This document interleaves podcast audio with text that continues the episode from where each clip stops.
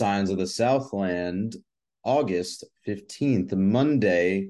It is wow, it's almost nighttime in Atlanta. It's it's a it's been a very long day, but we are about to close it out with our annual volleyball preview. We'll get to that in a minute, but Mr. Grant, I hear that there is some news we want to cover before we get there. Yes, yes. Um, is this on? I I believe you had a joke that you have told us like four times. Do you would you like to tell the joke? I can't take this away from you. Buddy, buddy. Let me let me tell you. Let me set this up for you. Georgia Tech volleyball has released its non-conference schedule for 20 volleyball, volleyball, women's basketball. Georgia Tech, women's basketball. Excuse me, we're talking about volleyball later. Women's basketball has released its non-conference schedule for 22-23. And let me tell you, Mr. Purdy and Mr. Grant, it is truly a non-con schedule as it does not feature the return game to the University of Connecticut.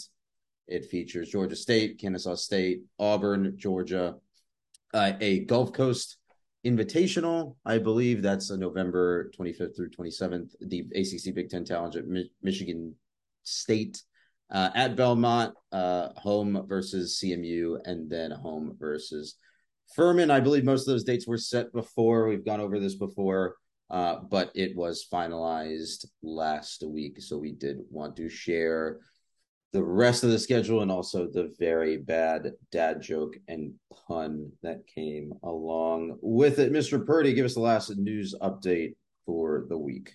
Yes, this afternoon, uh, the 2025 and 2026 college football playoff national championship game locations were revealed. 2025, or at least re- reportedly, that what they were, what they will eventually be uh, proclaimed to be. Um, the CFP did not actually release this info quite yet.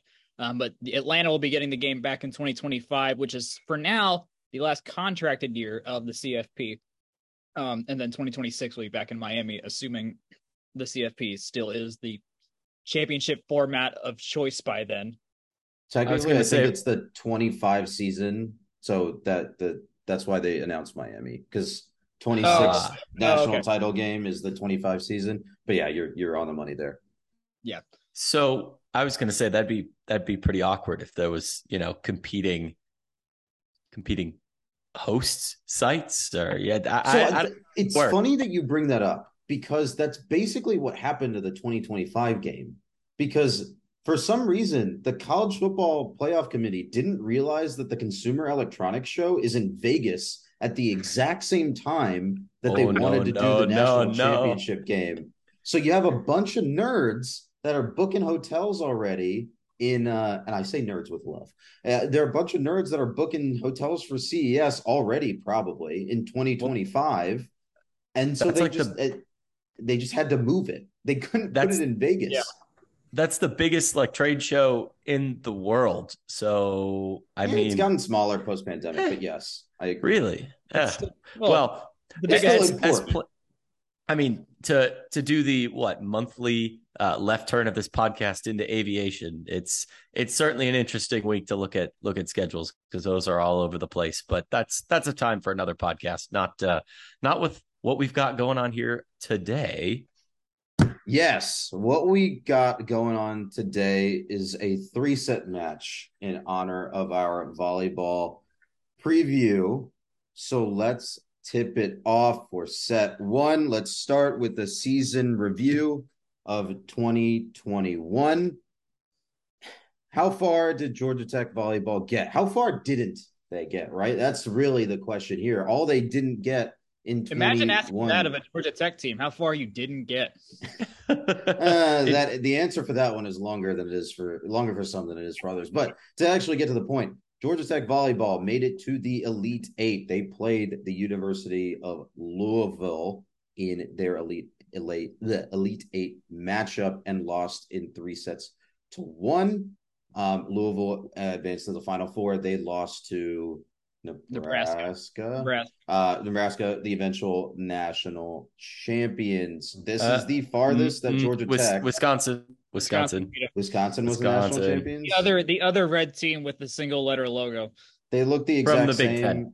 They look the, the exact same. I'm not paid to be accurate on this podcast. I'm just paid to make some hot takes. And I, I gotta say, I gotta say, we went from having one ACC team qualify for the Final Four ever in the history of the conference to two in the same year, and tantalizingly, tantalizingly mm. close to an All ACC championship in what what would have been Pitt versus Louisville three. Um, so definitely, which definitely I think we would have had to pay some money to watch that. I like you know, yeah.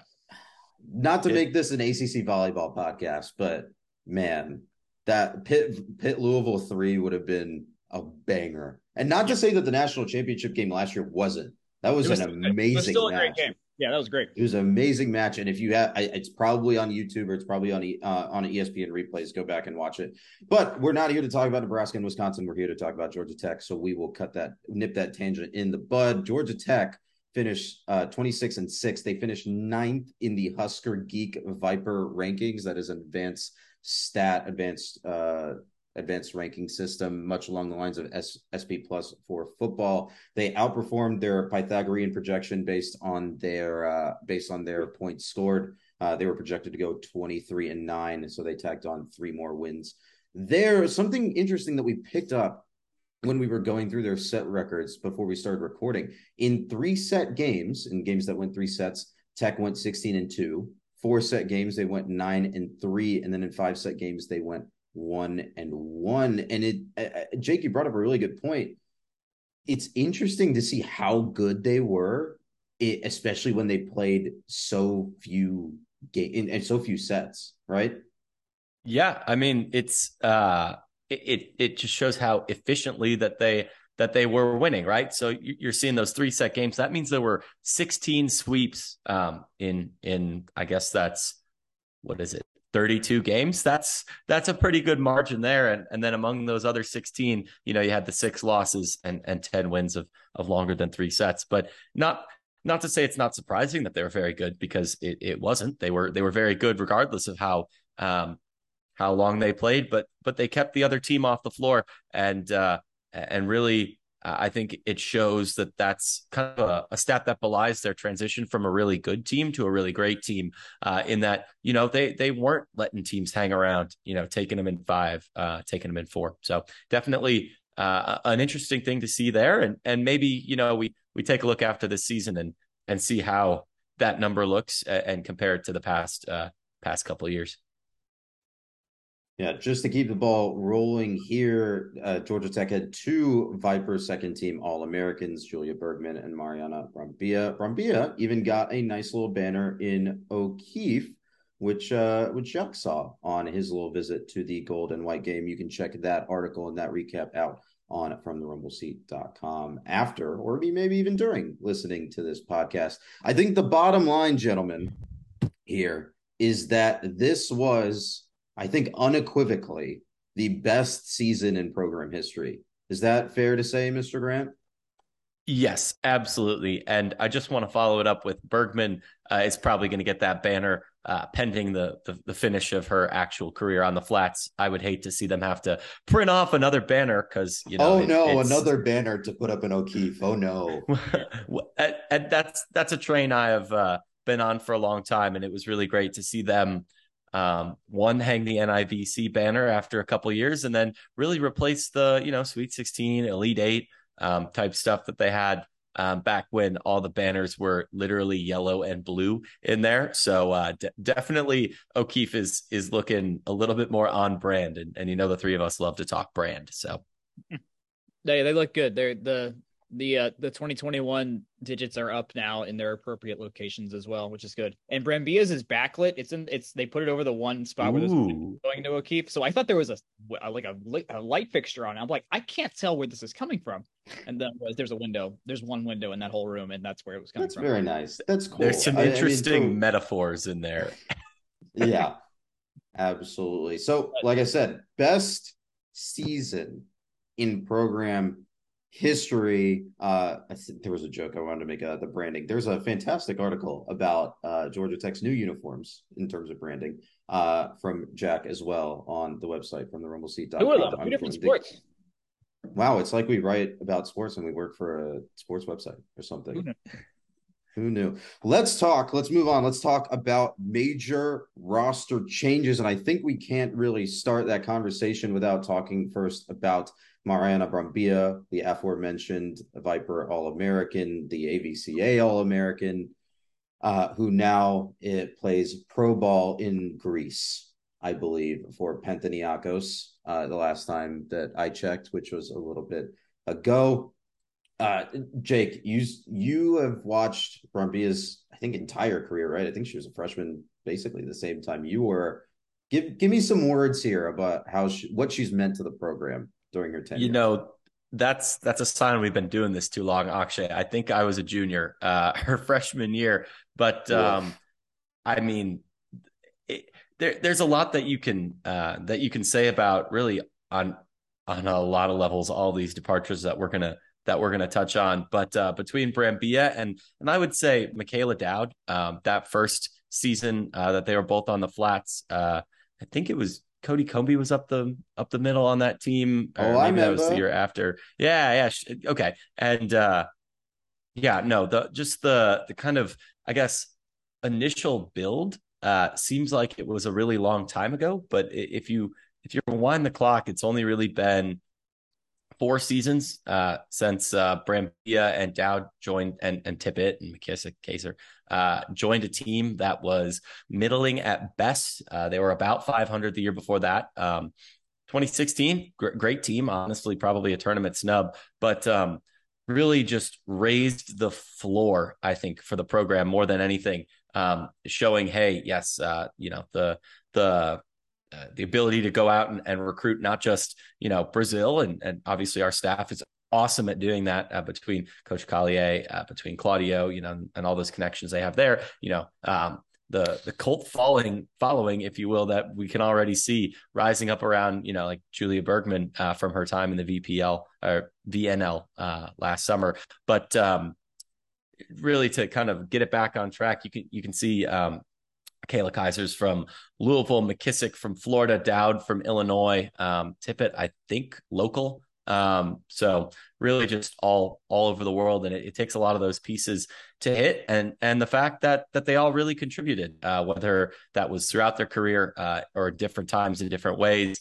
Um, I, I, think it just goes to show that uh, not only were they exceptional and starting right away in a lot of cases, or, or at least getting playing time, but the fact that the depth uh, was at such a high level um, by the time they all left that you know Tippett, Dowd, uh, McKissick um, Kaiser, uh, they were all, uh, you know, really, really sharing the load, sharing the role um, uh, on the on the court as well. And I, I think that shows really the high level that the, the team has really risen to. And you can't do that without uh, laying the groundwork somewhere. And uh, you know, it, it it's a team. Obviously, Georgia Tech has been to the Elite Eight before, but that was all the way back in 03. And you know, you can you can see it in every sport, in in every conference that it doesn't it's a lot easier to go down than up. And the fact that they were able to do it uh, as fast as they did really is a testament, not just to Brambilla, but this entire uh, entire core, which I believe uh, started, if not their first year, then their second year winning like 18 games straight. So I, I think that's a nice little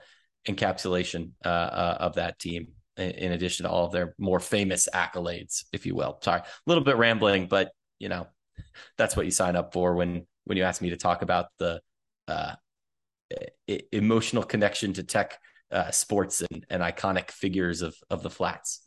We can always count on you to be a vibes guy.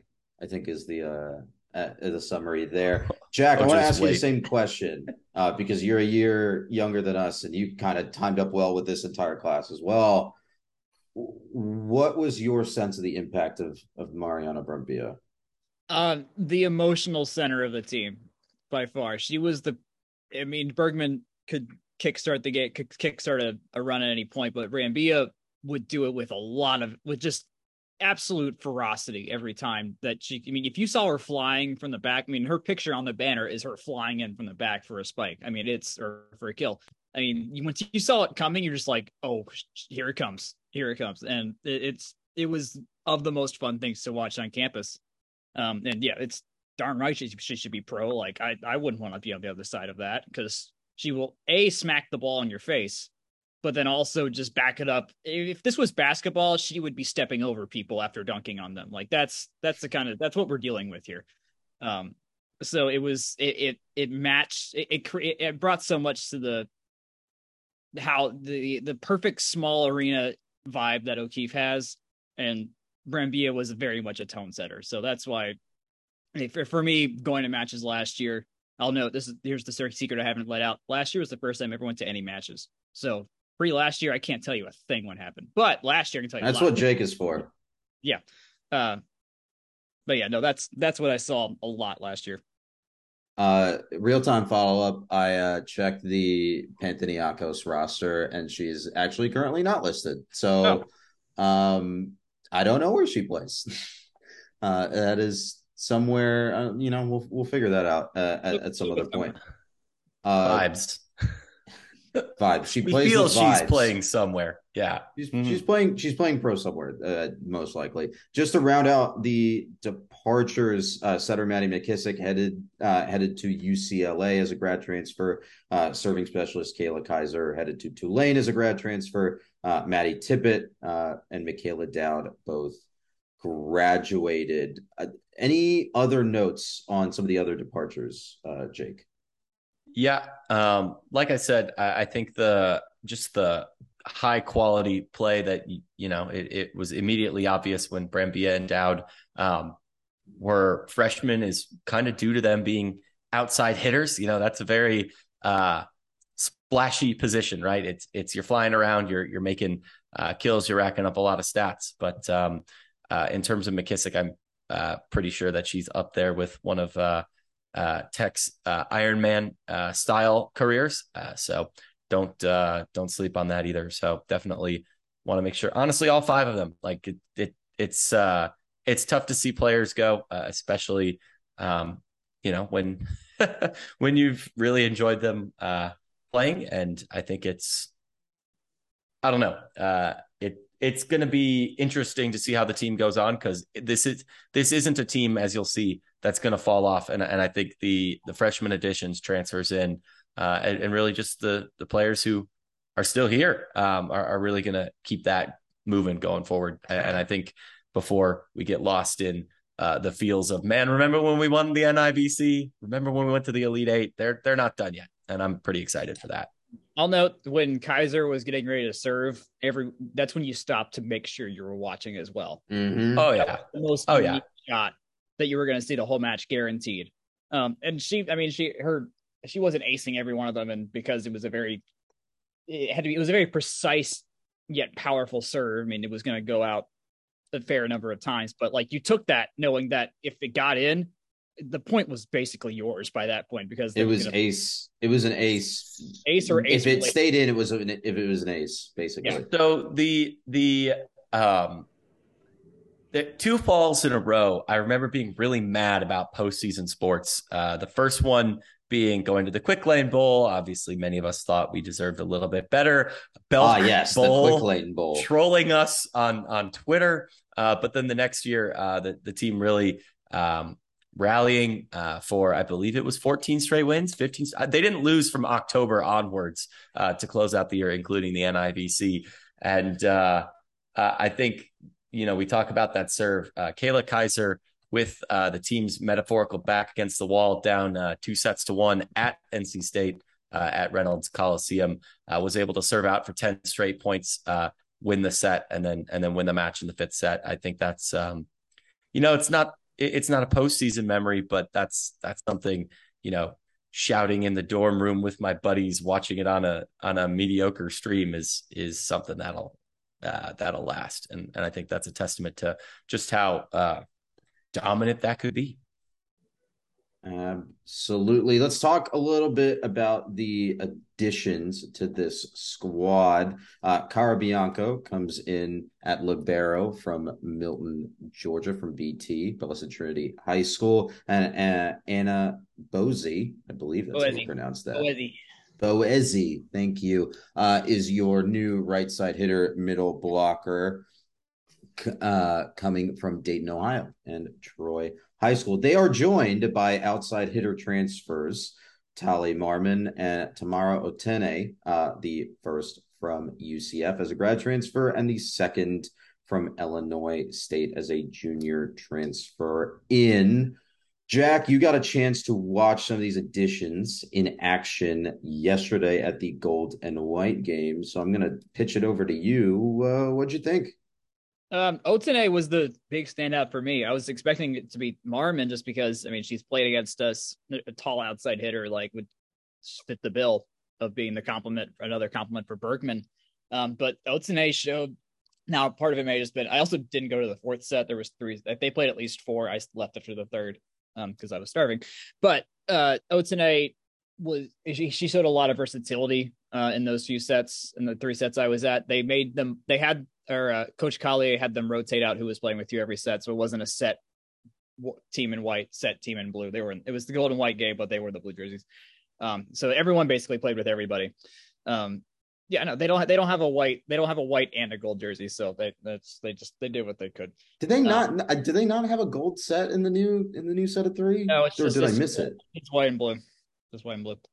Um, anyway, but yeah, no, Otene was fantastic. I mean, Marmon had some good had some good moments too. Also, keep in mind they're like four or five days into training camp, basically too. So like they are. I mean, I could tell even during warm ups that's like okay, they are not up to mid season season speed yet in warm ups. Like there's, it's just you're very traditional first game jitters. You're just kind of standing there a little bit. It's there's not much flow going on, um, which is to be expected of every team ever in your first preseason anything. So um, that's not a red flag at all. But uh, yeah, uh, and then uh, was Boezi was the uh, when I asked, uh, and this is kind of cheating on my interview that we'll put up in that that'll be in a little bit um, with Coach Collier, but she mentioned Boezi by name when I asked her about what she saw yesterday in the new new people. Um, and so if coach likes her, I feel like we should like her too. Is my guess there. Spoiler alert, Mr. Purdy. Spoiler alert. Spoilers. I wasn't going to tease that just yet.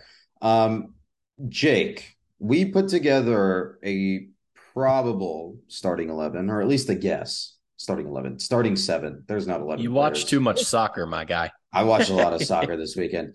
A potential starting seven for this season. Do you wanna you wanna give us this so we can chat about it? Yeah, obviously, uh, I, I, think just after the golden white game alone, it's a little bit uh, tough to you know divine out a potential starting seven, uh, given that there is a lot of substitution. You're you know splitting your team in half, all that good stuff. But in terms of you know uh, previous years' experience, uh, we saw obviously Bergman, uh, the returning star of the team, Bertolino, uh, really ate up a lot of the uh, looks at outside hitter as well. So I expect those two to be, um, you know, out there complementing each other. Uh, Otene, uh, big, uh, big vibes. Uh, as we'll get into in a little bit there, I'm excited to see her play. honestly, did not get to tune in yesterday because I was out and about in the city, but that should be good. And then we'll see uh, Moss and Morissette up the middle. Uh, the, the, two of them have held that down uh, for a full year, so I see no reason for that to change. And then uh, at center, you got D'Amico, and uh, libero, you got Pimentel, and that's uh, kind of uh, you know the plug and play option, right? We saw both of them getting a lot of time last year and really kind of transcending uh, established starters there. Uh, D'Amico more of a spelling time for Maddie McKissick, but Pimentel really taking over as the year went on. So mm-hmm. uh, would would definitely expect uh, to see them, uh, you know, fully cement those roles this year. Uh, and Jack, you based on your golden white game experience, you had some suggested subs. Those first two ladies off of the bench. Yeah, Drunick got a lot of action yesterday. Um, Slash had a fan club for those uh, cross country runners that were there with signs. It was very cool to see that. Um, but uh, no, yeah, Nadruna got a lot of action. I mean, she's also a senior, uh, so I mean, I figure I mean, she's been she's been around the block enough to at least get herself in the rotation. And then Marmon, I mean, she's also not for not exactly just because she's one of the older ones on this on the team, but she was also good at UCF last year. Um, against Tech last year, she had the best stats of anybody on their on their squad. Um, also, she's just really she's really tall. Um, like it, you could put out. I mean, it, if if Collier wanted to, she could just put out the tall lineup and just do that. Six uh, two. Yeah, I think that that'll be helpful. Yeah, I think so that'll be helpful. She helps. She's really good, so she can be really helpful with just matchups. Also, just depending on who we're playing and what what what uh what the situation calls for. Uh, but at the very least, it's she'll be. I mean, she'll be a reliable outside hitter when I got a quick I got a quick question for you, Jack, since we're on the white and gold recap vibes here. I didn't see a box score. Uh, I guess I shouldn't be too surprised because it wasn't a, a, formal game. But uh, if you had to estimate, um, knowing O'Keefe can seat 1,200, uh, what, what would you put the attendance at? Because the pictures looked pretty pretty um, good from what I could see. At least 400. Okay. That's it, that's it, great the start. Section, the student section was like there was no one else in the band column. Um, the middle section was uh, half full. I mean, it was yeah. The student side was like, well, there weren't that many students there for one, but also because not everyone's moved in. Um, but like almost no one, yeah. yeah, yeah. The alumni, well, freshmen are there, but the alumni slash fam- the fam, there was a lot of family members there. Like I saw a lot of from Erin Moss's contingent contingency, like they had shirts and everything. Um, cool. So, and it was also free. So like there was a lot of it's and it's on a Sunday afternoon. It was a good day for parents to bring their kids. So there was a lot of little ones out there as well. So no, it was mm-hmm. it felt it felt at least half full. Um, 400 may not be the right number. Um, not that I was counting, but no, it it it felt it, it for a practice game, it was very mm-hmm. good. Very good. So I did look up the box score because there is one actually. Um, there's really? not. It doesn't have the attendance. The attendance is listed as zero. But if you were interested in uh, effectively meaningless set scores, uh 25 21 white 25 13 white uh 28 26 gold 25 14 gold. Uh so okay. they split it and they didn't play a fifth so.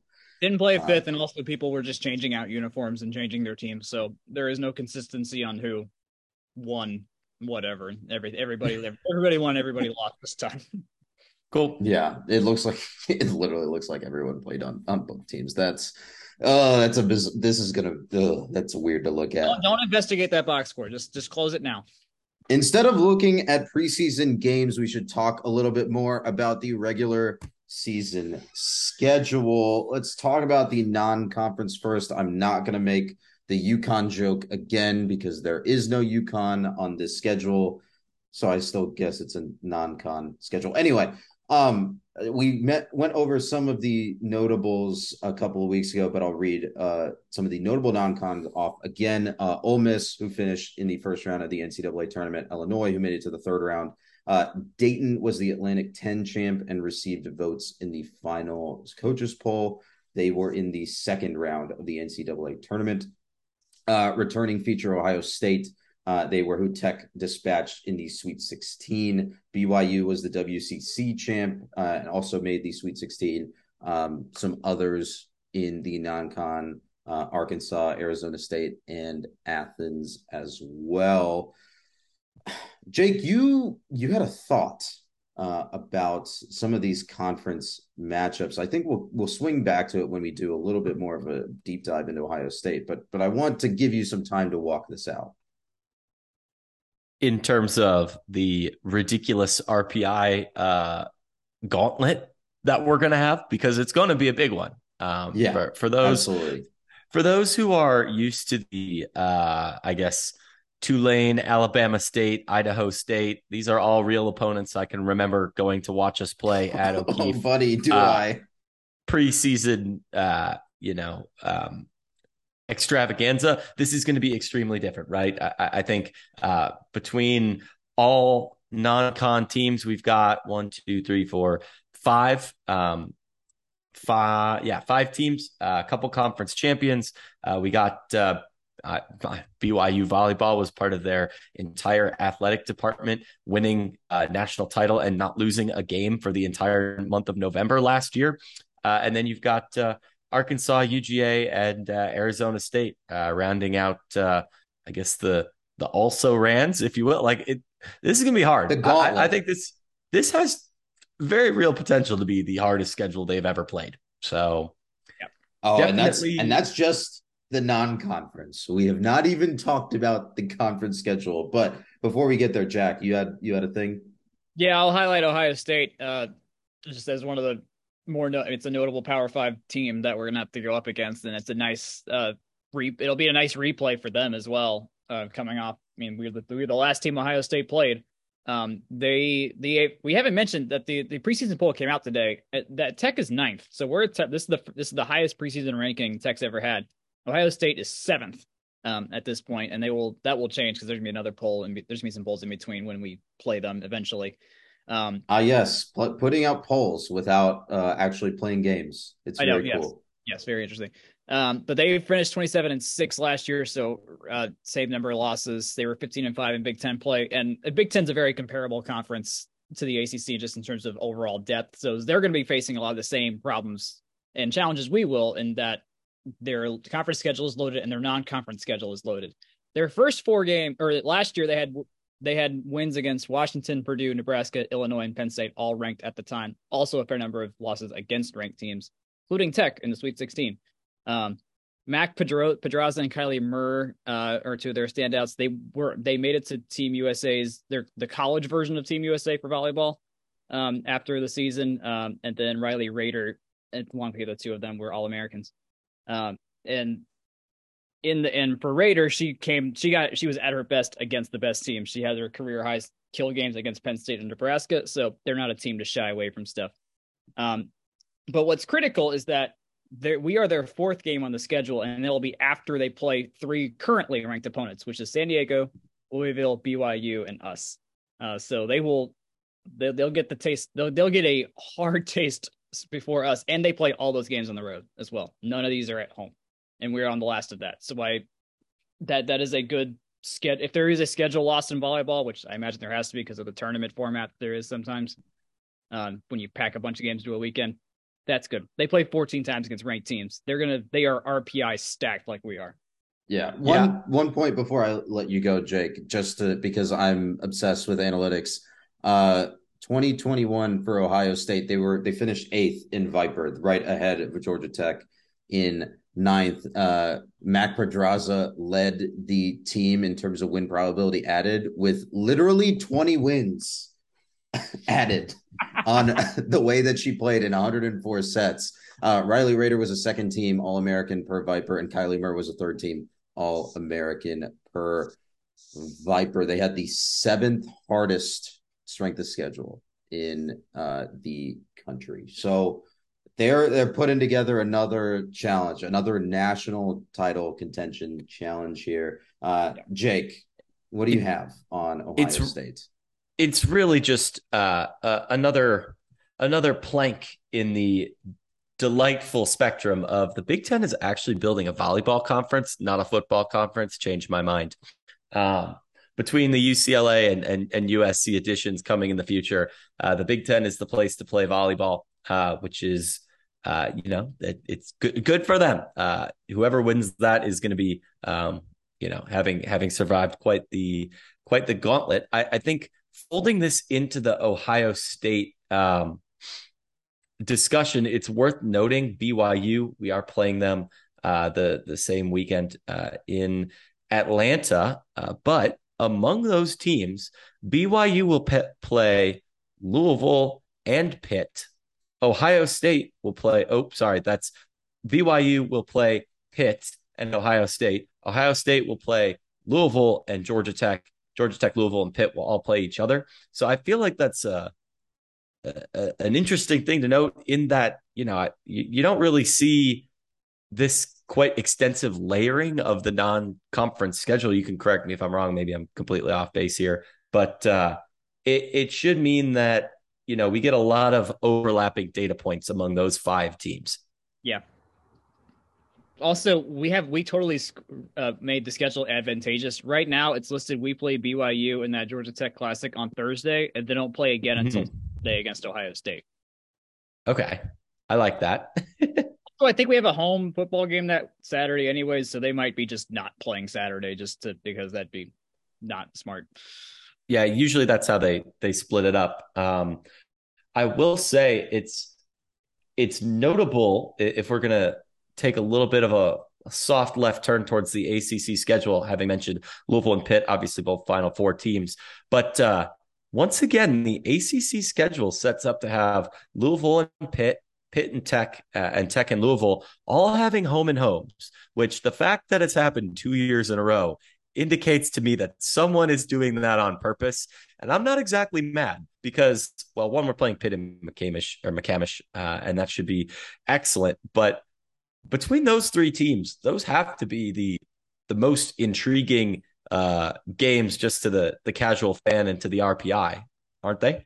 Absolutely. Like I'll say, uh, I would say we save that answer for Coach Collier. Hey, fair, fair uh, enough. More fair spoilers, enough. more spoilers, but it's it, those games are must watch TV. That's all I'll say. Like that kind of round robin situation is much watch must watch TV. Yeah. Um, also rounding out the home and home uh, doubles up are Clemson and Florida State. Florida State uh, is a uh, perennial team, one of the historic conference powers uh, prior to the addition of half of the Big East. So uh, just uh, worth noting that there. we'll play the rest of the teams at least home or away. I think that sets me up for my little deep dive. I will talk about a team that we swept last year, and that is the University of Georgia uh, Bulldogs, uh, you know, Athens, all, all those delightful things. The, univer- can... the, University of Georgia at Athens and, is how I'm see, going to refer to them.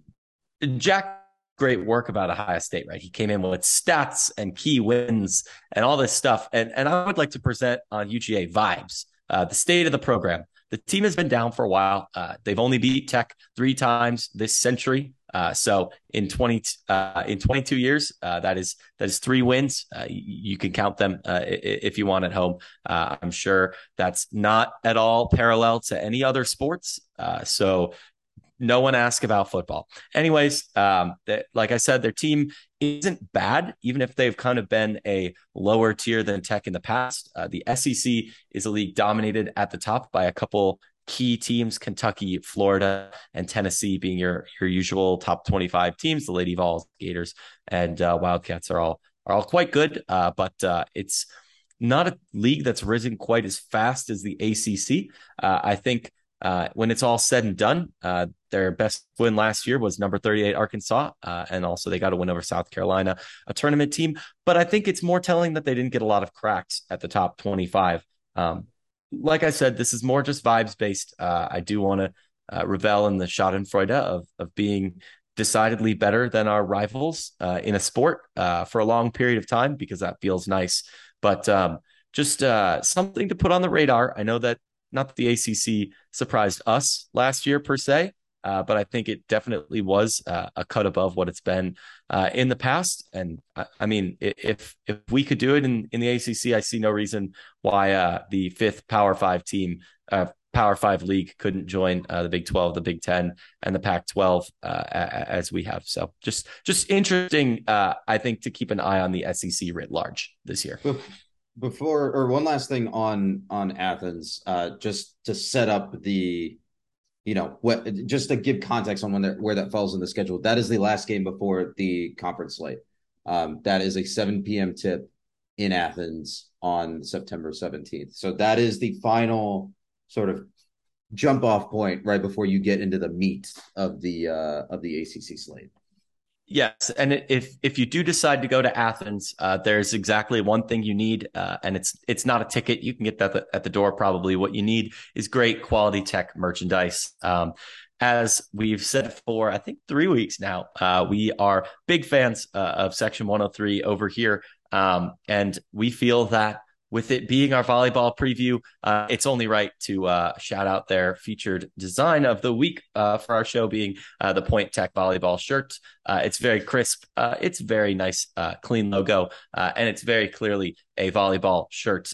you will not confuse it with any other sports. It's got a volleyball on it, and it says Point Tech, which, if you've never been to a Tech volleyball game, is what they yell after every time somebody from tech scores a point. It's really great synergy. Uh, volleyball is a sport where a lot of the traditions make a lot of sense, uh, and that works in my brain really well. Uh, great shirt, uh, you know, same same uh, soft quality uh, apparel that you're going to get from them, no matter what. And of course, if you you know do your do your ordering enough that it's over seventy bucks, that's free shipping. So definitely keep that in mind as you prepare not only for volleyball but football as well. Uh, they do have a new design out. It is the up with white and gold shirt. Uh, it's also white. So, you know, a lot of uh, ways to get prepared for your whiteout uh, apparel uh, between football, volleyball, and just getting in the spirit. They've also got buttons out. I haven't seen them uh, in person yet, but I presume that they're pretty good because the ATL logo is always sharp. in terms of plugs, Find them at section103.com or on Twitter at section103. And that concludes our intermission and brings us to set number two. All right, this is likely the second part of Signs of the Southland, episode 129, I want to say. I lost count after about 125. Um, but with us is the head coach of the Georgia Tech volleyball team, Michelle Collier. Uh, thanks for coming on uh, this Monday morning. Thank you. Thanks for having me. Yeah. Um, we had uh, yesterday was the scrimmage game. How did that go in your eyes? Uh, it was great. I think it's always good to get out there in front of people. Uh, you know, just kind of that added pressure and, and, environment. I think it's nice for us to be able to see where we're at. I mean, we only had a week of practices, so obviously not a lot of time with with a lot of new players and players stepping into positions and things like that. So um, it's going to take a little bit more time for us to be where we need to be. But I think that mm-hmm. we have a great group, and it's been. I think that yesterday really showed the depth of the group. You know, I think that it's it's it's good. There's a, a lot of solid players in every position. Um, so yeah, I'm just excited to keep growing and developing the team, and uh, you know, see what see how we finish the season here. Yeah. How uh was there anyone that caught your eye? Maybe that you didn't that you were like, okay, that was a little bit more than I was expecting to see today out of them. Uh, no, I mean I think everybody's doing a good job. I think that the um, Anna, actually, our freshman in the middle, has really um, really stepped up and uh, you know just filled a void there. We had an injury um, late this summer uh, to Callie, and um, you mm-hmm. know Anna had to step in and be uh, kind of fill in that third middle position, and then kind of challenge Bree and Erin in that position. I thought she did really well. Um, you know, and she's responding really well, especially for not having trained in the middle for for yeah. a while. Um, so she, it was nice to see that. It was nice to see our transfers just uh, be able to jump in and, and feel comfortable, uh, you know, on the mm. court right away. Um, I think that Bella, Nicole, Ashley, and like our setters did a, did a good job. Um, it's been good to see just kind of their growth there and how we're going to develop our new identity um, mm. without Matt here, you know, so that, that'll be uh, just fun to see how that develops. And um, yeah, no, we have a, a, a solid group of pins you know, I think that every outside right side on our on our on our gym is playing well. Um, it's getting better, and uh, you know, I thought that Liz, Kara, uh, Paola did a good job in the libero position. We had some good defensive plays there. Um, mm-hmm. So yeah, definitely. Uh, uh, you know, we, we we got lots of work to do. Get me wrong, but but I think uh, a great start. I think that we have a group that's um, committed and, and bought into the things, and they understand what it takes to play at a level that we know we can play. So um, it was, I think it was a great opportunity. We were super happy with the turnout. We had lots of supporters here, so that was mm-hmm. fun to see. Um, you know, and it's, uh, I think that is something that we we have earned with the things that we we've been doing lately. Uh, but we also understand that with that, it comes a big responsibility and pressure and expectations, and um, having a chance to start to manage that um, you know, I think it's it's always nice to get a chance to do that before the real matches starts. Yeah, yeah. No, I mean, the looking at the schedule, it's a uh, it's not exactly easy, but yeah, by the look, I mean, I forgot how many tournament teams there were, but like, I mean, what was your reaction when you saw that the first time you saw that, or at least I assume you knew some matches were coming, but now the full thing's there. Like, what what's what's top of mind about it this year? Yeah, no, uh, I mean, you know, as we're putting together our preseason schedule, um, obviously RPI was a big thing for us, and we wanted to mm-hmm. maximize uh, what we were able to build on last year, and, and we wanted to get challenged. Um, understanding that we lost some key players, and you know, there's going to be uh, new adaptations. I think we also trust what we have coming back, and that has been in our gym for for a while as well, just in different roles. Um, so you know, we we knew that we needed to. Uh, I think that we want to be playing at home again. You know, at the end of the year and hosting, and so these things uh, requires a, a, tough schedule. You know, and, yeah. and so we we really had to build a schedule that would give us that chance to do that. And, and now we got to prepare and execute um, and see where it goes. But uh, we're definitely uh, going to have going to be very challenged. And uh, the teams that we played twice in our conference, obviously with Louisville, Pitt, and, and Florida State and Clemson, uh, you know, it makes it extra hard. But uh, we have been getting that the little hard four matches at, at, the end there for a while from the ACC. Mm-hmm. So no surprise yeah. there. We're just, uh, you know, we just got to get ready to play. Every match will be a battle. Um, but I think it's exciting. It's exciting to be playing at this level and to be being challenged at this level. Um, you know, pressure is a privilege, and we're we're getting ready for it. So it's good stuff. Yeah, yeah. What do, what then? See, we all were Elite Eight last year. Well, I mean, I, I imagine championships the end end goal, but what else?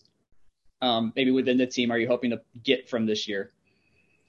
Yeah, no, I think we just uh, we we just want to maximize our chances. You know, I think that we're going to have great opportunities. Um, I think that we have the talent uh, to maximize our schedule, uh, to do the things that we want to do. Obviously, ACC championships and continuing to be in the NCAA and and be amongst the best in the country is our goals. But we understand that you know we have to earn those and we have to execute. So we're mainly focused on the process and then doing the things that we can control in our gym uh, to get better, to be the best team that we can be uh, in our team culture. You know, just understanding that everybody plays a big role into the bigger picture, um, and just keep getting better and playing some good volleyball and have fun out there. You know, I think that obviously the championships and the results will be a byproduct of the things that we're doing, but we're mainly focused on doing the right things behind the scenes so that we right. can,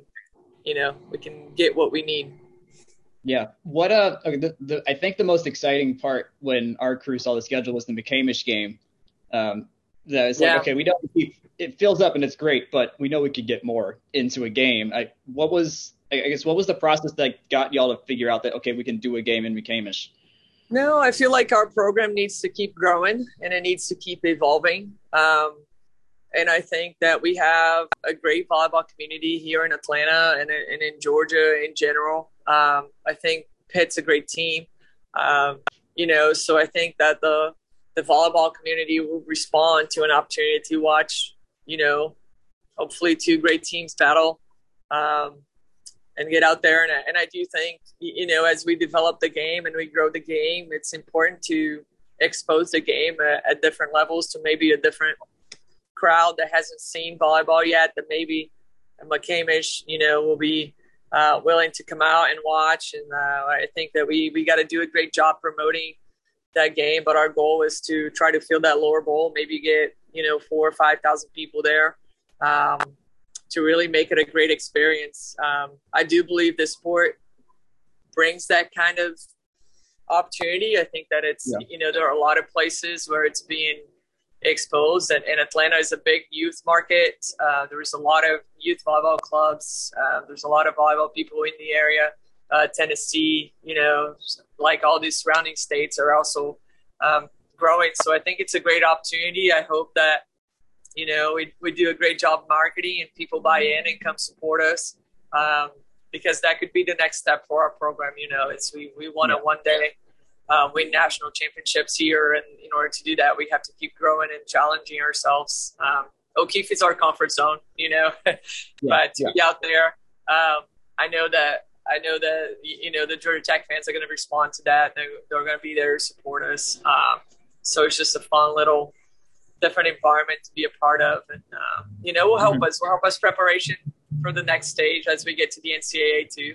Um, you know, we play in, in, bigger places, and so um, all of that's going to be cool. So I'm, I'm, looking forward to it. It's awesome that the administration bought into the idea and they're helping us um, make it a great day over there. Uh, you know, and we'll, we got to do our job here on the court, make sure we keep preparing and, and get better. Um, and then uh, I'm sure our fans will be behind us. So we're excited to to be able to provide a, a bigger venue and, and yeah. see if we can, you know, show the strength of the, the game here. No, I think I wouldn't be surprised if that gets close to those numbers you were saying with four to five thousand. Like it's it's bustling it's busting at the seams even just on a normal game anyways, especially last year. So to get yeah. in there. Um, well, sure. at least until tickets sell out, and then once tickets sell out, that's it. But that that's the unseen the unseen part of like, well, how many would come that we're still yeah. that trying to figure out, which is really a cool experiment to run. Uh, for sure. for sure. Um, I want to talk about transfer stuff. I mean, now that the transfer portal is completely changed and it's nothing like it was three, three, four years ago. I when I mean, for getting players like Marmon and Otene, is there like a do you have a general strategy yet of what you're trying to find when you're recruiting, or if you're recruiting through the transfer portal? Um, no, I mean, I think right now one of the things that we're starting to do with with the younger classes is make sure that we stay in tune with every position, mm-hmm. every player, even though you might not need that player for that certain class. Eventually, right. if they end up in the transfer portal, you want to have some kind of background knowledge of them, you mm-hmm. know, and kind of have kept up with them through the years, even when they were in college. So that I think added a different dynamic to who we're looking at for each class, you know, and mm-hmm. obviously now we having to look at more players than, hey, we don't need a setter for the year, so should we not look at setters? And now it's like, you know, we we, we got to be in the known of every recruit out there, um, because as they go to to other programs and if they decided to transfer, um, you know, a lot of those are happening very fast, and so we mm-hmm. have to be able to make quick decisions. Um, on that. So that has been one one of the I think intent dynamics that changed with with recruiting. Um, and then just kind of figuring out, you know, uh, do we get a freshman or do we get a transfer? What you know, what are the give and takes there?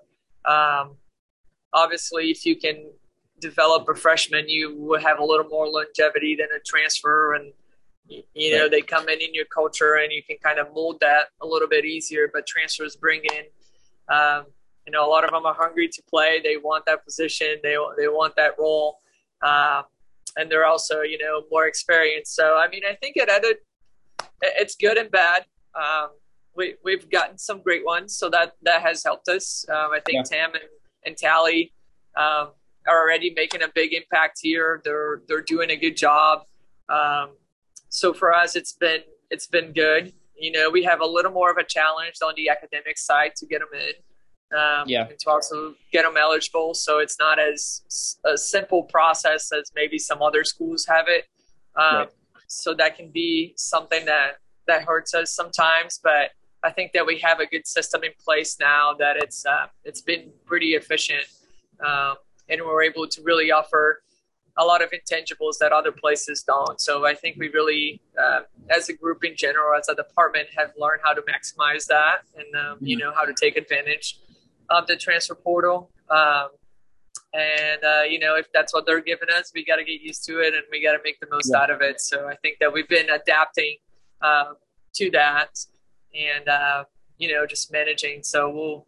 As far as uh, this year was the first year that we really had, you know, that many kids transferred and um, that that come as an old older players. Like we had a few other transfers that were you know came in as sophomores um, before, but so yeah, it'll be exciting. I mean, even from day one, I can already tell that they they have already made a big impact on yeah. our program, and it's nice to have their experience and and just um, the you know their level of play and and stack to the younger class that we have, and really. Um, mm-hmm just kind of be able to build a, a, a strong core group here of players. Yeah. Do you? I guess do you, do you are you anticipating uh, Tally and Tamara to fit into the rotations pretty normally going forward, or is that still to be seen with through the South Carolina? Yeah, no, I think everybody we bring into our gym, we anticipate them, you know, making an impact on the court. Eventually, obviously, we can only play six at a time, but um, they yeah. wouldn't be in our gym if we didn't think that they could come in and help us win matches at the levels that we're playing. Uh, so yeah, we expect them to be on, you know, to be on the court eventually. Don't know exactly when, mm-hmm. why, how, uh, you know, but but yeah, I think any player that's in our roster, I mean, we're preparing them to be on the court and, and when they have to be there to be an impact and, and help us score points and win matches. Uh, so. Mm-hmm that's the goal. But they, yeah, Tally and Tim have already made a, a big impact here, um, and it would be cool to see kind of how their role develops as we as we get a couple more practices underway here. Yeah, the, yeah. They, I think when I was when I was over there, I was I was most excited to see them because I'd seen everybody else play that was yeah. from the from last year. And I mean, Otene had a, I think there was a couple. She had a couple general pretty good spikes, but then a couple quick reads that were like, okay, there's something there's there's something there that will be more dynamic than I think some others will ha- have generally had. Um, uh huh. So far, so that was that was really cool to see. Um, and then I re- didn't realize how large Tally was too. Um, yeah, she's tall. Which is like, okay, so we can throw out we can throw out the tall lineup maybe, which is a fun. Yeah, a fun we're little... definitely very physical. Uh, yeah, yeah, we're bigger, we're more physical. I think that they bring in good experience, uh, different strengths than than some of our other players. You know, right. so um, yeah, it's just nice to have options. Yeah, yeah, for sure. Um, with okay, let me shift to NIL because this stuff also is like in our brains. Like, okay, where's the where's the play here? Tech, as you were saying, with transfer recruiting is in a weird spot, and so that kind of threads its way into NIL in some forms as well. Yeah. Um, as a whole, what, what, how have you seen the introduction of NIL impact? I guess maybe the day to day running the team, or what you're seeing from the players, uh, or how they're using their time a little bit differently in the last year or so. Yeah, no, I mean, I think it's it's has had some impact. I haven't seen a drastic change um, on their behavior or on their work ethic or commitment mm-hmm. to the things that they were doing with the things that we can control, you know, with our training or the recovery or, um, but I do think that our, obviously our program has had a big shift from, you know, just being a good program to being a great program. And I think that our players understand the responsibility um, and the professionalism that it needs to come with that. Um, you know, but I think that it, that, that also that helps them with NIL and these things as the the better they prepare themselves and they perform, um, the more opportunities I think they're going to have to be exposed to to great deals of of things outside. Um, volleyball and to just be role models, um, you know, to younger players and, and, be able to continue to impact the game, which for us it's it's always something that we talk about. You know, mm-hmm. it's how do we continue to impact and lead, um, and in different ways. You know, everybody uh, has different ways of leading. So we have had, um, you know, different roles of players kind of have an IL deal, So it's not always just the players that are scoring points. Um, there are a lot of players that are doing a lot with the community. They're doing a lot within the athletic department. You know, they're getting opportunities like that as well um, mm. to be part of NIL opportunities and to continue to develop them, themselves and their brand.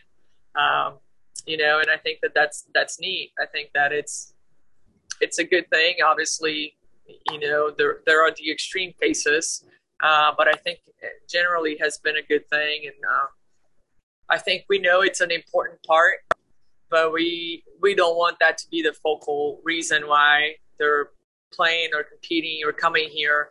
Um, mm because we feel like what we have to offer is, is bigger than the money. You know, I think that the lessons and the things they're going to learn here, they're not going to be very, you can't really put a price value um, yeah. into those things, you know. So we want players that, that understand that and value. Uh, I think just the environment, the opportunity that they're having, and they understand the impact that that can bring to their lives. But at the same time, you know, helping them maximize what's out there for them um, yeah. with NIL. And I think that those are things that as a department, uh, we continue to get better and better. Um, and for me as a coach too, you know, is how do I develop my staff and how do I, how do we transition into this new thing and how do we help our players create opportunities um, and maximize yeah. some of this stuff. So it's been good. Uh, it's been good. I think that it hasn't been anything crazy on our end, but it, but they've gotten some good deals, and um, I think for us it hasn't impacted what we do. So that has been great to see. You know. Yeah, that's cool. I I never was I was ever at the point where I could play in NCAA ball, but I, that would have thrown a wrinkle if I had gotten there. I'm like, I don't know what I would have done. Yeah, that would have put me. So it's, been, it's been fascinating to watch and see how this how it, it, just off the field, like who shows up in my Instagram feed one day. I'm like, oh, okay, they got that sponsor or whatever. It's like, okay, yeah. it's a it's a fun little side piece to just I, I, guess watch. I don't know. It feels like it's watching you're watching E Network on my Instagram feed of, of but it's fun to see. Um, this was a question from one of our uh, more. I was a business major, and so I, I the uh, the analytics and stuff was not my strength. But of our analytical writers, um, they did want to uh-huh. ask if was, do, do y'all incorporate data at all into your prep, or is there any serious analytic analytics focused things y'all are doing when figuring out maybe best lineups or how you're approaching, especially with a lot of good teams this year, how you're going to approach those games? Yeah, no, I think um, we use the numbers to, I think, revalidate what we're seeing. Um, mm-hmm. I don't know that we use, I think that we first make our decisions and then we go back to the numbers and be like, hey, is this really what we're seeing? Or yeah. can they tell us something else that we might not be seeing? And I think most of the time they're pretty in line with what we're seeing. So that's a good thing. Um, mm-hmm. You know, I think obviously there's a there's a lot of other things that impact the game besides just the result of what it's being statted. So I think that we um, I try not to base my decisions on stats. Obviously, stats are important, um, but you know, you, I think that they're usually in line with what you see, and then I also think that we have to see a lot of other small things that maybe for somebody that doesn't have the critical eye or that hasn't been used to to the sport, you know, they might not be as black and white, right? So those are things that we try to do. Obviously, we use it for scouting a lot. We just try to understand opponents' rotations or player tendencies and things like that. Hmm. Um, you know, to just kind of. But again, I think most of the time to double check what hey, is this really what we're seeing? Uh, yes, yeah. that makes sense. Um, has been too many occasions where we're like, whoa, this number says this, but really not seeing this. Um, yeah. You know, so so we we use it. Obviously, we have a, a stats program. Uh, I think that we use a lot of data and stuff for recovery. Uh, you know, just mm-hmm. kind of managing their their workload, um, the impact on their bodies. You know how they're. So our strength coach uses a few different metric metrics to help us. Um, I think from a performance standpoint, just keeping them healthy and fresh um, and, and then managing what we do in practice. I think that we use a lot of analytics for that more than mm-hmm. I think we're using for, for match play. Um, and maybe that's just a particular thing. I mean, it's, you know, I didn't really grow up with tons of numbers. And I, I think that the, the game is very well connected emotionally to within the mm-hmm. players and it's a very small space. Um, so you got to have a good feel for what's going on besides just the numbers. Um, yeah. And I think that we have a good balance of that. You know, obviously we're not going to throw away the numbers because they tell us something. Um, but I think that it's it's not. I think the focal point on how we base some of our decisions. Yeah, no, that makes sense. I mean, that yeah, it's not it's not like baseball where you got a few thousand square feet of area to like focus on and you can yes. more specifically. It's a very fast game. Um, yes. it, yeah, I guess I guess if you could measure someone's quick reflexes, that might be where you get something. But that's so mind so so tight of something that it's just like, well, okay. You can yeah, see, no, those see. are definitely things that we'll try to, and we're always trying to find ways to, you know, what else can we do? How can we measure certain mm-hmm. things? Mm-hmm. Um, so these are always things we're trying. Their reaction time, right, or how quick they yeah. can be off the ground um, you know, all these things are they they would be helpful uh, for their development and performance, right? So those are things yeah. that we're we have a few things that help us with that, but uh, but most of the time we haven't digged in. So if you have anybody in analytics that want to jump in and, and uh, show us some stuff, tell them tell them they're more than welcome to come come see me. If they right. have any ideas. maybe, maybe so. Um, only a couple more here. What, what for I guess this backs this this carrot piggybacks off the McCamish game stuff. But if there's people that are out there that know that picked up maybe last year, like, oh wait a second, Tech volleyball is our, is probably the best sport in terms of performance on Tech's campus right now. Um, but they just don't know anything about volleyball, didn't grow up with it. They're still trying to learn the game. What what would you say is the is there something they should key in on if they wanted to start watching Tech volleyball this season? Uh, I, I think one one of the most fun parts of watching the game live is just how physical um, mm-hmm. it is. You know, I think that you say, "Oh, girls volleyball," and then they're like, "Oh, you know," they kind of picture what they've seen in movies, maybe. Um, yeah. You know, but when you see it in real life, I mean, these are legit athletes. You know, elite yeah. athletes who are working really hard. Um, and they're performing at a very high level. I mean, just the fact that, you know, for example, somebody like Julia was able to train here and then transition her game, you know, to an, to an international stage against the best players in the world and you know, be a standout player at that level yeah. really says a lot about what we're doing here and how they're playing. You know, even at the NCAA level and the ACC, mm. and I mean, it's it's a great level of the sport. Uh, it's a really hard sport to play really well. It's not a simple sport. Mm. Um, you know, so those are all things that that as you continue, I think as you see more and more, you start to to appreciate more. But it's it's quick, you know. Every play is a point, so that's fun. They get points all the time. Yeah.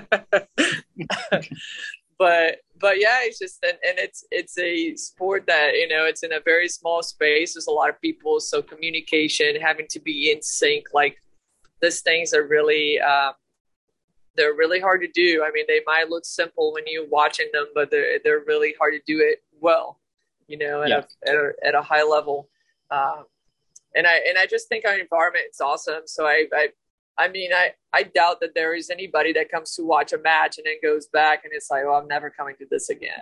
Like, there is no yeah. way that they come and they see it and they're not excited about the next match, you know? So I yeah. think it's just a sport that needs to get, I think, in, in the US, it doesn't get the exposure that it needs, especially it's, it's the most played in high school, you know, yeah. the, the club tournaments are insane. So, I mean, the viewers are there, the population is there um, playing the sport. So it needs to be put out there more, I think, for people to see and be more exposed.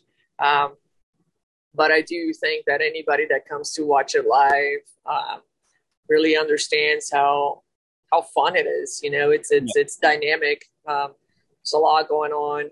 Um, you know, and, and it's a simple game. I mean, you don't have to know all the rules. So you got to know ball hits the yeah. ground, the other team scores. Keep the ball yeah. from hitting the ground, you know, and then and then you keep it moving. Uh, but obviously, uh, you know, I think that it, it's a great environment, and when people come watch, I think they're all coming back, and uh, you know, we're running out of space, so then we come back. So we need to continue to. Yeah.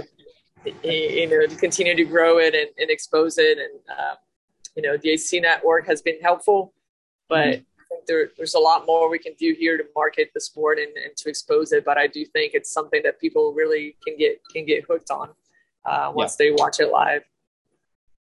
I would tell them try to stand in front of Bergmann hitting a ball and then think and then think about it later. yeah, it's um, like, oh, why didn't you dig this? I mean, you, you see Bianca hitting yesterday. no. Yeah, yeah, yeah. No, Bianca was yeah, she was great yesterday. There, there was I was like, oh, we got all of that one, and I mean all of that one. So no, it's great. Um, last question: Do you like the new uniforms? Oh, I love them. I think they're great. I think they were the girls were excited about them. Um, again, I just think it's a it's an evolution of, of how our game is going. You know, our our players are physical. They look great in it. Uh, they work hard to look great in it. So I think that for them, it's cool. I think it really helps mobility wise as well. You know, their arms are, are are free to move and they're, they're a little hmm. more flexible. Um, they just look they look good. They feel good in them. Um, I thought Adidas did a great job um, on the details of the things that they work with us on and that we wanted to do. We wanted our core values in there. We wanted certain uh, things, um, mm-hmm.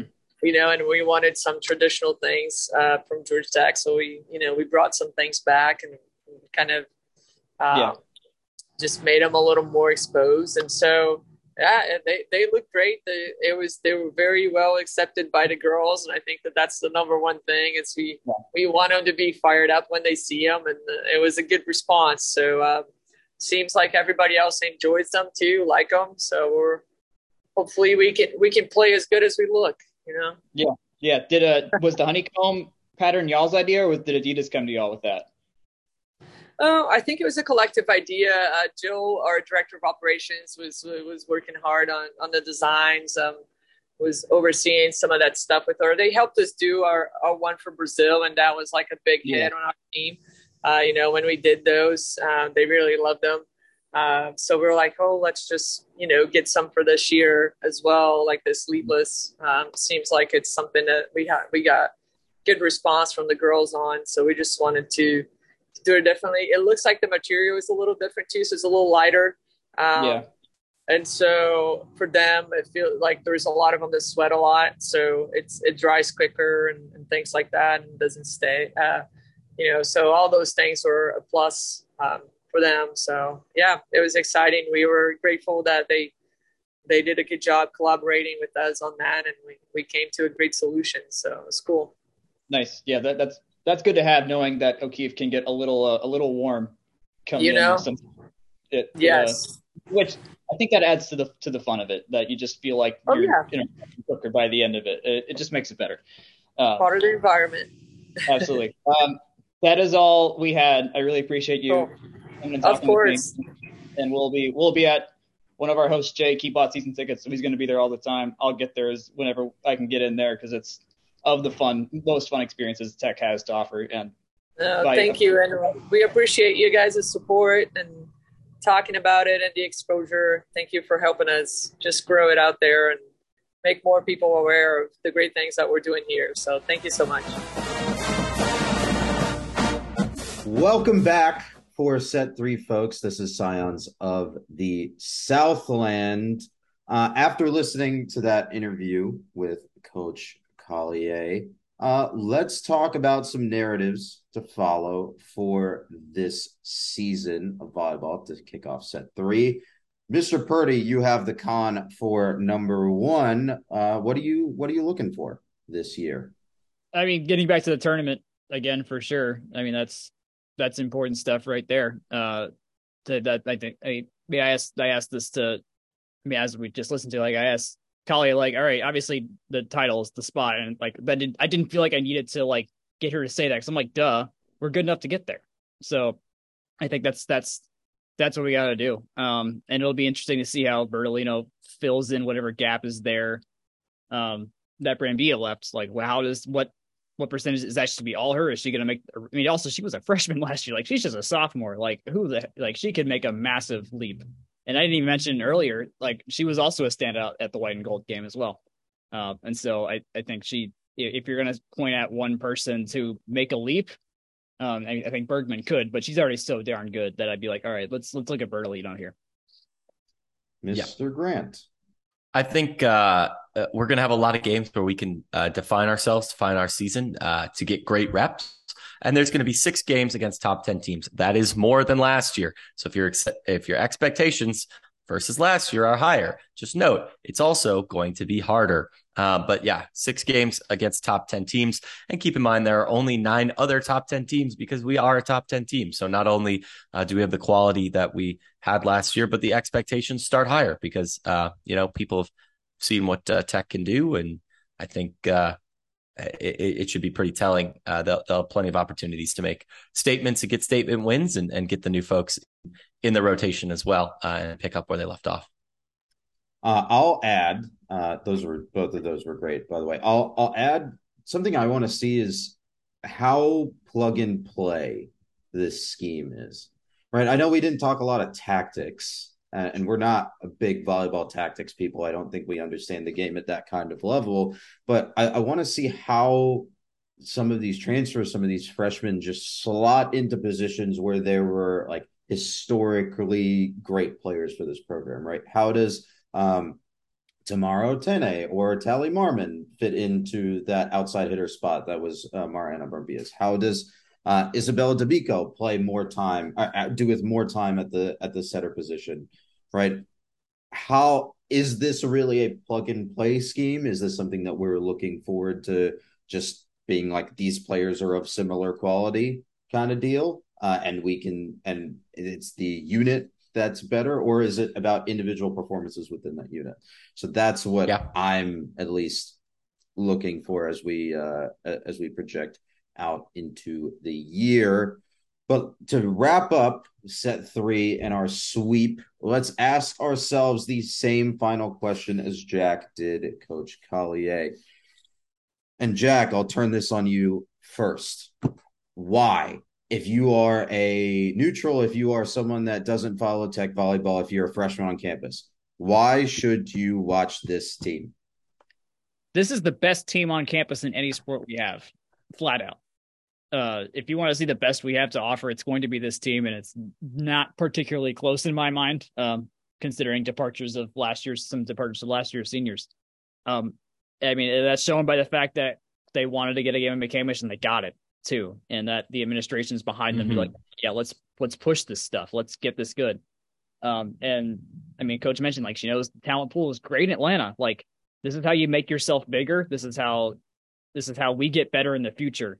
Um, and so I I do think that this year we'll be able to we'll be able to carry the success of last year and still re- and reinforce it with another good team this year.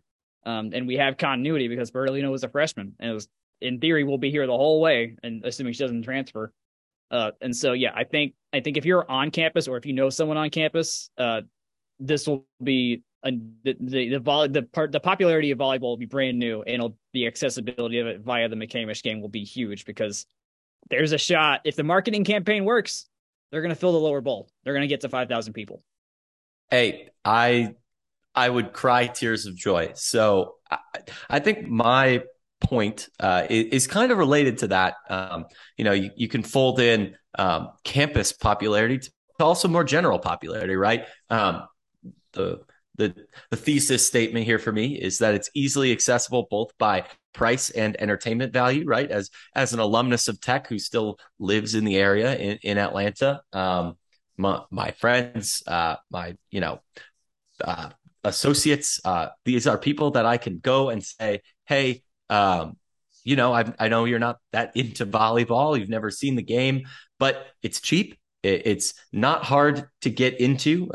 Associates, yeah, I know. I know it's a weird wording, Akshay. I see your face, but uh, it, it's it's cheap. It's not hard to get into the game, right? Uh, I, I think this all solidified in my mind when when Coach said, you know, every action ends with a point, right? You, you, know, it's there's no dull moment. Everything matters. Everything builds, um, and, and, I think that is valuable. Um, I, I, I say this as somebody who had never uh, seen more than I think one game of volleyball in my life, TV or live or otherwise, uh, when I got to campus, and uh, and and, and that first game, my uh, my freshman year was uh, was a UGA uh, volleyball game. Uh, we won in five sets, and you know, it's it was something that even me as a freshman, not really knowing what was going on, I could follow the traditions. Uh, obviously, it's free for students, but it's not too much more pricey for you know, you know, folks who are interested. You know, events or or even families, right? And and I think that's that's pretty telling. Um, just to tie it back into that, I was. Uh, listening today to the most recent Dead Letters uh, Patreon podcast for Split Zone Duo. It's on Nebraska. No free ads. I, I promise this is related, uh, but the guest they had on interviewing talked about how difficult it was to get um, Nebraska volleyball tickets, right? They were so good for so long. It was inaccessible, even as somebody who was a kid growing up in, in Nebraska and liking the sport. And this is the kind of culture we have the ability to build at Tech, right? There is nobody for miles that can touch us uh, right now uh, in terms of quality, uh, in terms of access to recruiting internationally and domestically. Um, when I say entertainment value, I mean that I, think this can only get better. And you know, they're they're going to fill McCamish, uh, they're going to fill O'Keefe, uh, and and it's going to make for for great uh, you know energy and and you know crowd access and and it's something that you know families and and friends and even you know the the people that you work with, you can say, hey, uh, you know, if, if if you need something to do on maybe not a Friday night, that's a little bit of a tough sell for for some people, but you know, Sunday afternoon, 1 p.m., come down to Midtown a lot easier to get there too. So, yeah, for sure. It's a it'll be it'll be a good time. Also, just want to thank Kali, Coach Kelly, for coming on. She did not have to when we asked for someone to talk to. I was not expecting because we would get Coach Kelly to say yes. Jack was very surprised. And uh and, and we got coach um uh, and i mean if you if you got this far you heard that she's that that uh i mean she, she wants the visibility and so and we are happy to oblige because uh, they are extremely entertaining. So I just want to thank thank also TJ Strickland for setting it up. Absolutely. Tell your friends, tell your friends about volleyball. Do it. No free ads, uh, but Jake, tell your friends about volleyball. Jake, for the adults in the room, uh, how much were volleyball season tickets? Uh, it's uh 70 bucks was my renewal this year per seat, but I doubled the amount of seats I bought over last year. So no regrets. Woo. Um, but uh, fill the building. It's uh, 20, it's like 20 home games for 70 bucks. That's yeah, one of the best deals you'll get in in the entire city. it's like 50, 50 bucks a seat to get kids. Yeah, exactly, exactly. Easy peasy. Thank you again to Coach Collier and TJ Strickland for setting up that interview. Thank you, Jack, for doing that interview as professionally as we like to be on this podcast, or at least as much as we like to think we are. Uh, gentlemen, any other final notes on volleyball, their season, uh, any of the stuff that we've talked about today? I would like to talk about the games now and not the theoretical outcomes of these games. That's all. That's where I'm sitting. I so much. I would so close. It's so close. I would. I would like to uh, be able to happily and peacefully uh, move away from being all like, oh, all these memories and like you know we're gonna we're gonna have new new players that we see and and new games that stand out in our minds and uh, you know that's you know it doesn't make the old ones less special or anything like that, but it's it's exciting because I, I I mean this. I, I don't try and oversell teams here on the podcast. We we try and call it straight. This is a team that really has a lot of potential this year and and and a lot of uh, a lot of room to to grow even from what they did last year. High floor, high ceiling. I think that about sums it up, huh? Yes, sir. Absolutely. I think that's about it for us today, Mr. Grant. You have the con. Take us home. All right. Uh, so you guys know this if you listen regularly, and if you found us, you know where to find us. But uh, tell your friends, rate, review uh, wherever fine podcasts are sold. Uh, it really does mean a lot for us. Uh, you know, uh, helps us get out there. So tell your friends, and you know, if you do have comments, questions, topic ideas, you can email us at from the rumble seat at gmail.com. You can comment on the website. That's from the rumble seat.com. Every podcast goes up with an article. Uh, and you can uh, recommend, uh, comment, uh, and all those good things. Share uh, that as well. Uh, and on Twitter, you can find us at FTRS blog on the Twitter. Uh, we uh, we do man that pretty actively. So uh, you know, any feedback you have um, and, and want to send us there, we are definitely open to that. And then you can find myself and Jack on Twitter uh, personally as well. I'm at Jake Grant 98. He's at Jack Nicholas. Uh, for Akshay and Jack, uh, this has been Scions of the Southlands volleyball preview. Thanks. Good night and go Jackets.